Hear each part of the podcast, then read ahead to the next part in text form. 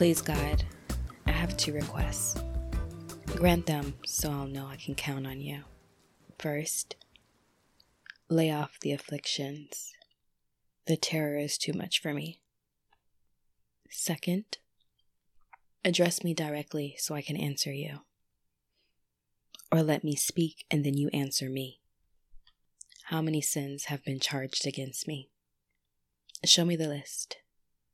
How bad is it? Why do you stay hidden and silent? Why treat me like I'm your enemy? Why kick me around like an old tin can? Why beat a dead horse? You compile a long list of mean things about me, even hold me accountable for the sins of my youth. You hobble me so I can't move about. You watch every move I make and brand me as a dangerous character, like something rotten. Human life fast decomposes, like a moth eaten shirt or a mildewed blouse. Lay off the afflictions. The terror is too much for me. That was Job chapter 13, verse 20 through 27, the message version. I always love that version because it's the most raw, the most real. I thought to go to Job because out of all the people in the Bible, Job suffered the most affliction.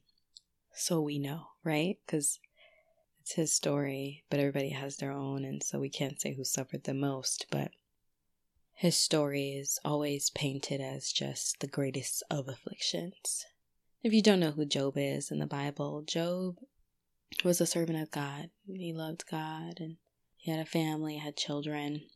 In the Word of God, says that Satan went to heaven and asked God about Job. He said something like, I noticed your servant Job. And God was like, Yeah, he's faithful. He loves me. He's true. And Satan asked for Job. I guess he asked to test him. And God gave him permission because he knew he could trust Job. So he says, You know, you can do whatever you want, but don't touch his soul. In other words, you can't kill him.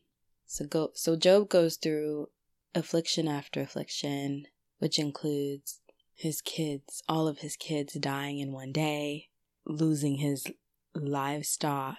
I mean, he starts having different skin issues. He goes through it. This is just, of course, a summary. I would actually prefer if you would read it yourself. The book is called Job and it's in the Bible. But what I just read to you was something Job actually said. And believe it or not, may not be the same as Job, but I felt every single word. Life is typically hard. It's been hard since the moment that Adam and Eve sinned in the garden. and to make matters worse, Cain kills Abel out of jealousy and on and on and on throughout the history of mankind. We just face trials and difficulty, hoping that one day we'll get through it. But when you overcome one thing, another thing comes. There are times when they're big, like losing a family, unexpectedly losing a job, losing a child, having to unfortunately relocate, losing your house, going into foreclosure, not having any money, not being able to eat, not being able to support your family, having a child with a mental illness, having a child or a person you know with any illness, someone getting shot, someone getting stabbed. I mean, the endless amount of things that us as a human race have to deal with on a daily basis is a lot. Some people give up. Some people throw in the towel and they end their life. For the rest of us, we have a small glimmer of hope that things would get better. And so we keep pushing, we keep striving. What makes it difficult is that there are times when it's really, really hard, like most of the things that I mentioned. And then you have those weeks when nothing is going right. I mean, like the whole day is just not going right. and you wonder, like, when is it gonna end? Like, when am I gonna catch a break? And all I understood from this verse was when is when is it going to end? We hear, or the Bible tells about Job's quote unquote happy ending. Everything that was lost is replaced two times fold. He has more children, more than he had lost. He becomes again the richest man and he's wealthy and you know it's it's good like things work out and we like to hear about the end but the middle the middle of the affliction is so it feels long it feels never ending so what do you do what do you do when you're in the middle of it where do you go where do you turn who do i run to when i feel like even God is against me. I've realized that I have an avoidant personality. It's new. I don't feel like I've always had that, but because I feel like I've always been confrontational, especially growing up. If I had an issue, we're going to talk it through right then and there. And lately, I've realized that I, I like running away from my problems. I like running away from the things that make me uncomfortable because I don't feel like being uncomfortable. I don't feel like experiencing these feelings. And I know I talk about it all the time on my podcast to feel, feel, feel, but I would be remiss if I said that I liked it. Something can be good for you and you still hate it. I don't like to feel these days. Some things just hurt too much. I've heard of a couple people say, like, I would like to feel, but I don't. And I don't, I see the pros and I see the cons in that. And the pros are great. You don't have to suffer with the rest of us that feel everything. And the con is, how could you relate to me? How could you form a bond with me if you don't know how to feel anything? I've come to realize that, you know, as much people as I would think, you know, listen to the podcast, because it's me. I've realized the majority of people listen because they can relate. Either your story is similar or maybe completely different, but at some point in time you understood the feelings that I relay. How to cope. How to cope with daily struggles.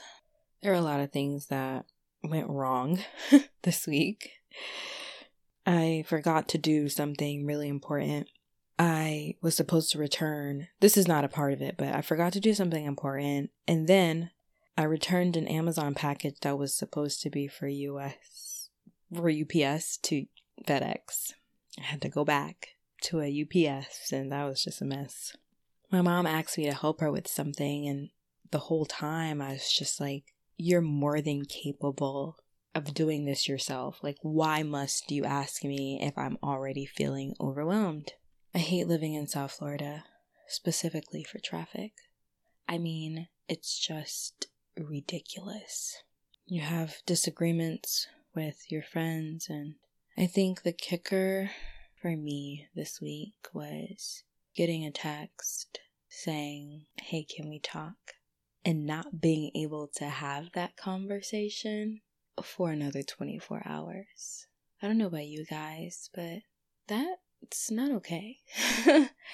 like, you don't tell anybody, hey, can we talk?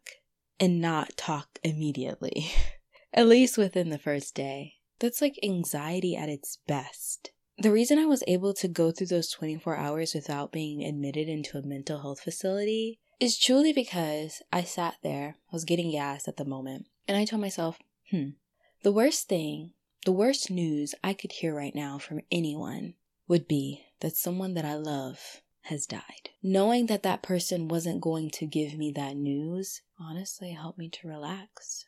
It made me realize that whatever it was, I would have to face it head on and would have to just deal with it. I don't know if that was a good coping mechanism. It sounds extremely dark, but it helped me. In the past, I would go get ice cream and see if that made me feel better. Talking to some friends sometimes makes me feel better. Listening to music, even cleaning my room, cleaning a house, cleaning a certain part, maybe even the car makes me feel better. Watching television, maybe going outside for a walk. Anything at this point I've realized that will serve as a distraction feels better to me than having to face what I don't want to face, having to feel what I don't want to feel. I always like to say this because I do agree with it. Like, life shouldn't be this hard. the last thing, though, that I would ever want to do is pick up maladaptive behaviors to cover up my feelings or to suppress my emotions. I'm not going to be your girl that's going to go out and party. I'm not going to drink multiple drinks to drown out my sorrows. I have never smoked, so I wouldn't even think to make that be a coping mechanism for myself. I'm not about to entertain somebody's son for a few hours to get past this pain. I just, I don't believe in doing that. Not only because it does not help, it also doesn't last long. So I rather do things that won't hurt me in the long run, that won't last long, than do things that will. I know it won't rain forever, but it's definitely raining today, guys. Let me pray. Gracious Father, I just want to tell you thank you for it's hard to say everything because if I have to be honest, I'm not thankful for absolutely everything. Some things I'm like, you could have saved that for like never. you didn't have to let that happen today or let those cards fall into play. Just a lot of different things that I'm like, I could have done without this. And I feel like Job, God, his letters, the ones he wrote, those were his ways of coping.